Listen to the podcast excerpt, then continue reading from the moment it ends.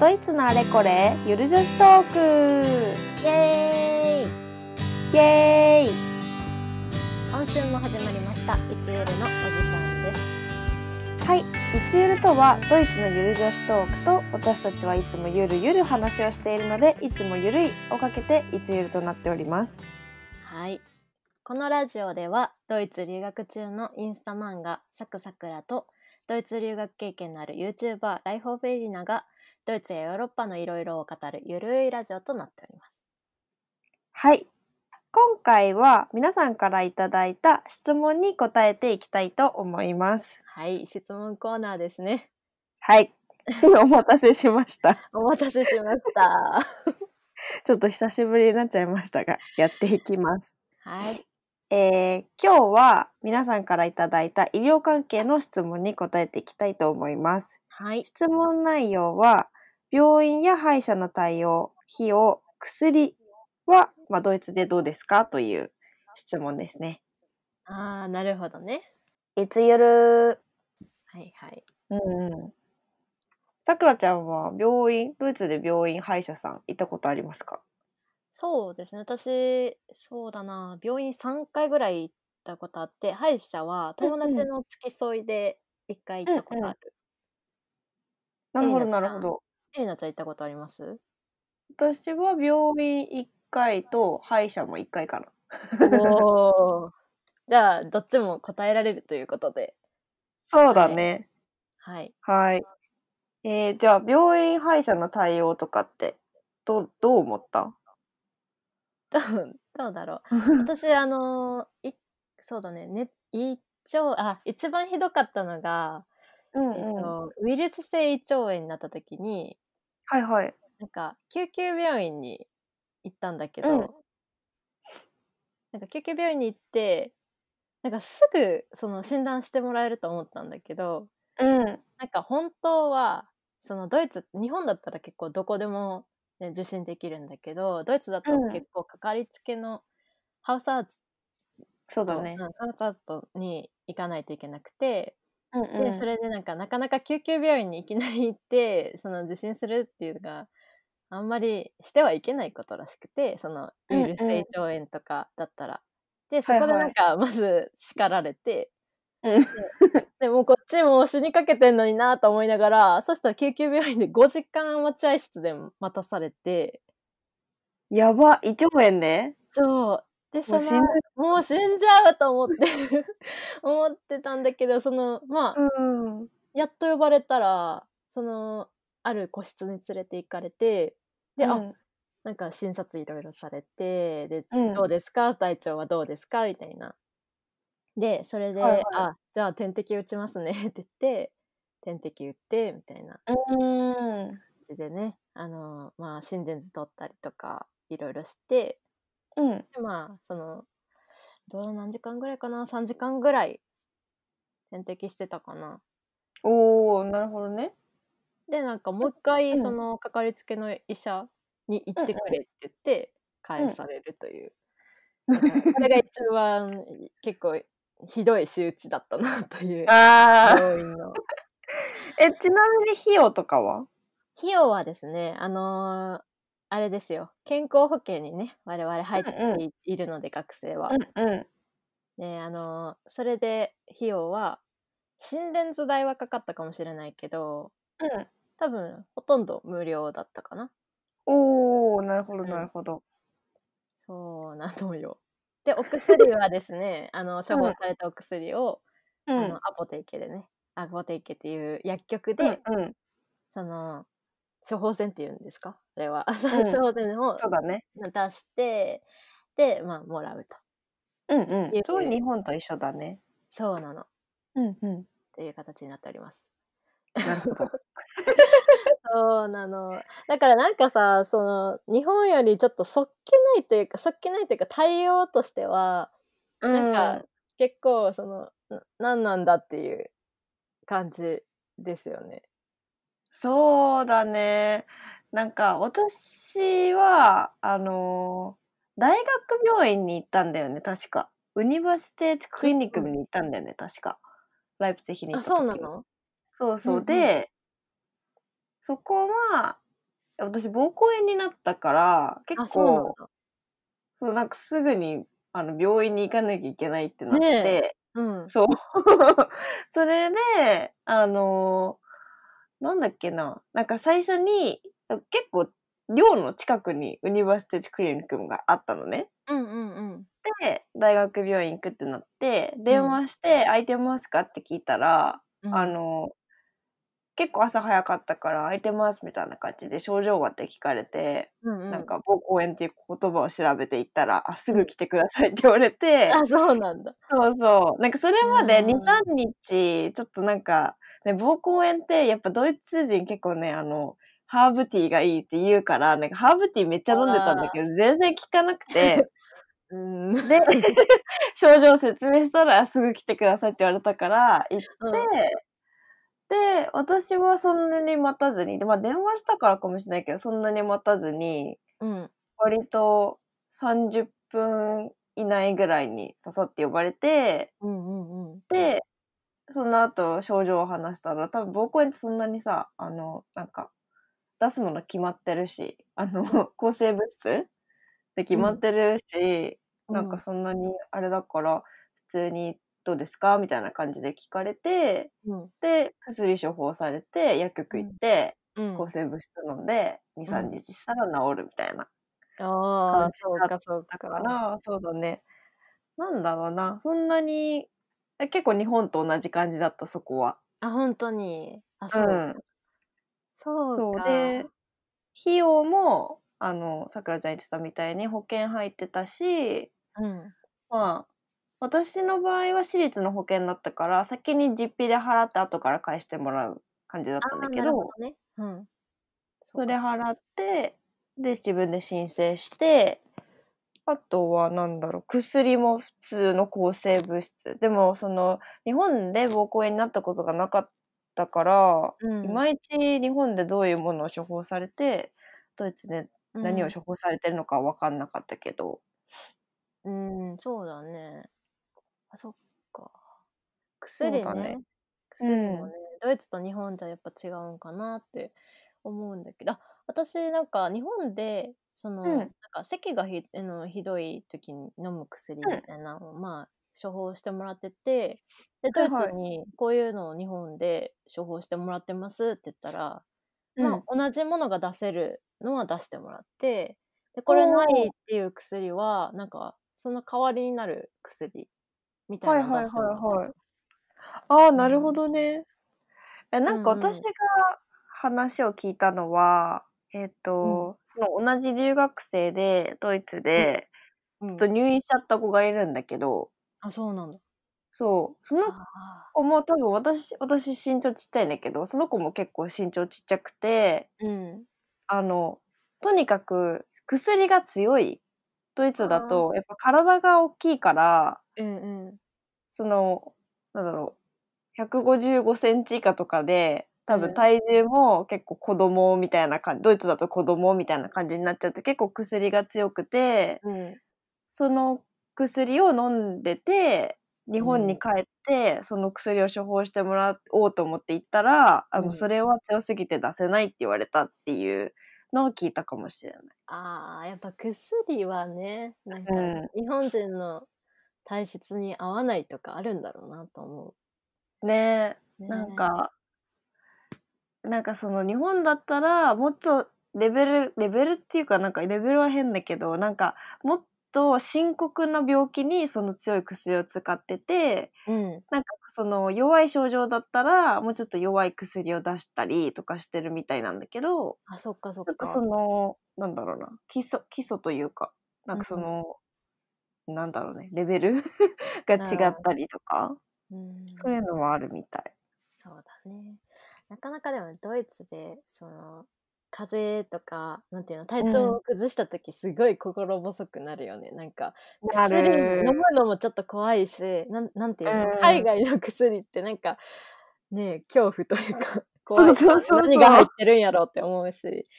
しかもなんか見た目が結構毒々しいよね。そう向こうなんのだよね薬って薬って感じじゃん。そう、だからさ、日本にから来る時にめっちゃ持ってきたもん、なんかあの、アわかる。とか、そう、 ね、イブとか、ねロキソニンセとロガかン、とか持ってった。私もセいろガン持ってった。くっさーと思って。あれね、もう、 強烈。ね。強烈な匂いが。漢方みたいな。 でもあれめちゃくちゃさ、使うのよ、うんドイツで。 普通の時絶対飲んでるから。胃もたれ、 胃もたれ。そうね。あれ。ビオフェルミンとかも私は持ってってたかも。あー いや、でもちょっとな、なかなかさ、やっぱ持っていかないと心配だよね。うん。やっぱり、普段からこう使ってる薬があるんだったら絶対持ってった方がいいね。うんうんうんううん。んそう。じゃあ私、ホームステイ先で熱が出たことがあって、うん。で、その時になんか薬、あ、これ飲みなって言って用意してくれたのがあったんやけうど、ん。なんか、うんうんあ、でもこれあんたにはちょっと大きいから、これちょっと割るわ、とか言って。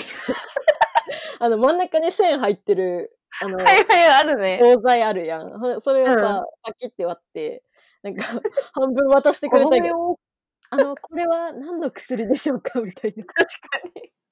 あ、これ、大丈夫みたい確かにな。めっちゃ怖かった、あれは。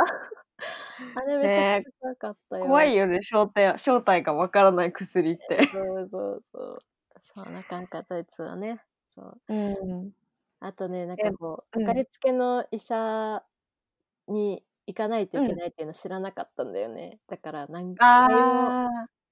いろんなさ、うんお医。者さんに行っては、なんか、断られ、断られ。誰みたいそうかかりつけの医者もなんかもういっぱいなんで、みたいな。な。はいはいはい、なんか他のとはこ探してください、みたいな感じい。で。うんうんうん。もう何回もこう、はしご、はしごっていうか、なんか駆けずり回って探したことがある。辛いよね、あれ。うん。なんか早々とやっぱり決めとく方がいいかな。うん、そうだね。。うん。私、歯医者さんでめちゃめちゃ面白い体験をしてですね。そうだ、歯医者。ゆるゆる。そそうう。だ、歯医者をね、すっかり忘れてた。そう。私さ、うんあの、私立の保険だって言ったじゃん。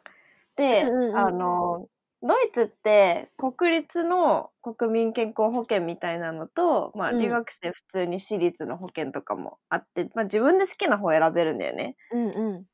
で、私はもう普通に私立の方が結構安いのがあるから安いので、私立の保険かけてたんだけど、うん。あのー私歯医者、なんかビビンバ食べてて歯が欠けちゃったことがあって、 それでうん笑っ歯医者さんにさ、笑っちゃダメだね。全然笑っていいんだけど、 そのちょっとビビン今バのシチュエーションおかがげ浮でかんでしまって、もう。ちょっそう、歯かけちゃって、行った時に、うん私の彼氏も一緒に行ったのね。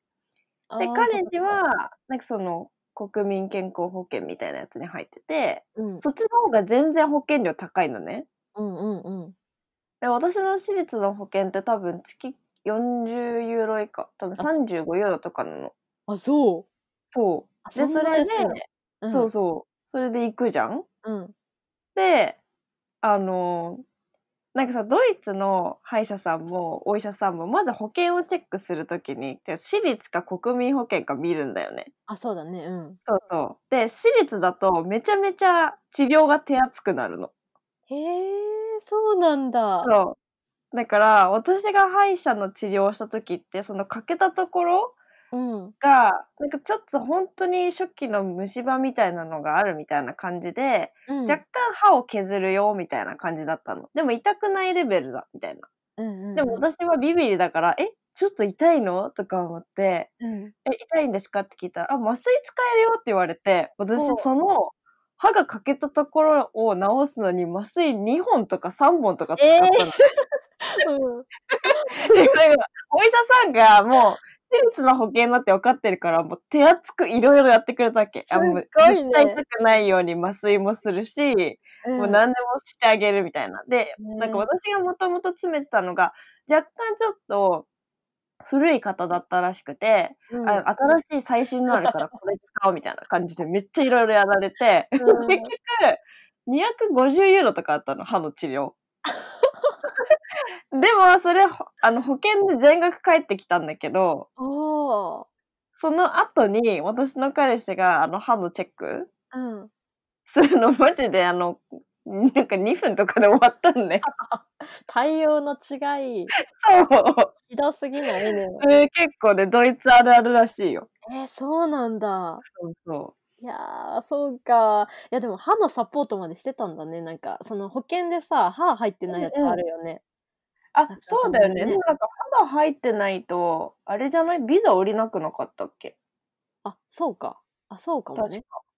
そうそうなそんうか。それでそれに入ったんだと思う。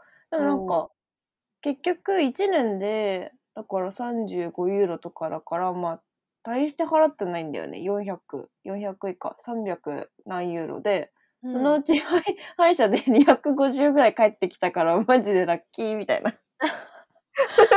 250歯医者で。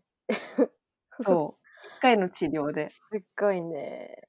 いやーそうそうそういうことがあるのか。でもなんか歯うん医者ってすごい、え、歯医者のさ、あのーうんどう室内とかよ。あのー内装。え、めっちゃ綺麗だった。ねえ、めっちゃ綺麗だよね、なんか。うんあのーすごいリラクゼーションのあ、とこわかろるに来わかてるるの。かなマッサージとか そういうのされるんかなっていうほどさ憩いの場所だよね。なんかスパっぽいよね。うんめちゃくちゃスパっぽいなんかしかも、ま、待ってる間うんなんか、あのーコーヒーかお茶どちらにす るあ水でもいいわ よガスガス入りとか言って、 対応が素晴らしい。 今から歯の治療するのにコーヒー飲まないよと 確かにね。そうそうそうなるほどねなんかそうでそう私そうも友達のさ、あの歯医者についてたんだけどあ、うん。なんかね、本当に、なんか手取り足取り説明してくれて、いろいろ、うんうん細かいところまでね。で、これかうんら、その子は、なんかあの、歯が欠けちゃって、みたいな。そのはいはいはいはい。なんか、あの、詰め物が取れちゃったのかななんか、それで、あ同じ現象かなそう私と。そうだね。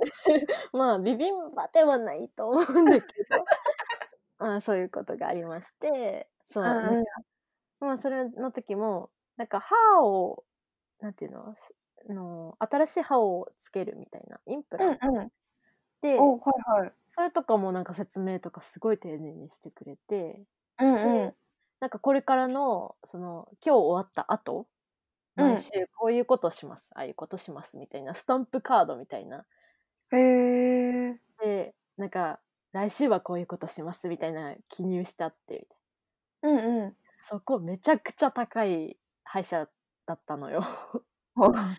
であなそうんか「あもうここは通えないわ」って言ってなんかその子は、なんだろうな歯い歯の保険全額返ってくるやつじゃなかったのかもしれないけど、あーうん、それかなんかそのなんていうの保険対象外とかあ、インプラントだと対象外ありえるね。あそうかもねなんかそれで、うんあここ通えないってなったんだけどうん。めちゃくちゃいい歯医者だったんだよね。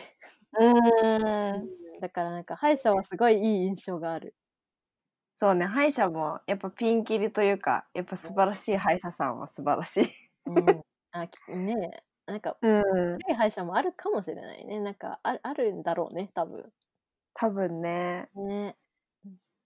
まあなんか私、ドイツの歯医者さん、日本と決定的に違うなって思ったのが、とにかく治療終わるのが早い。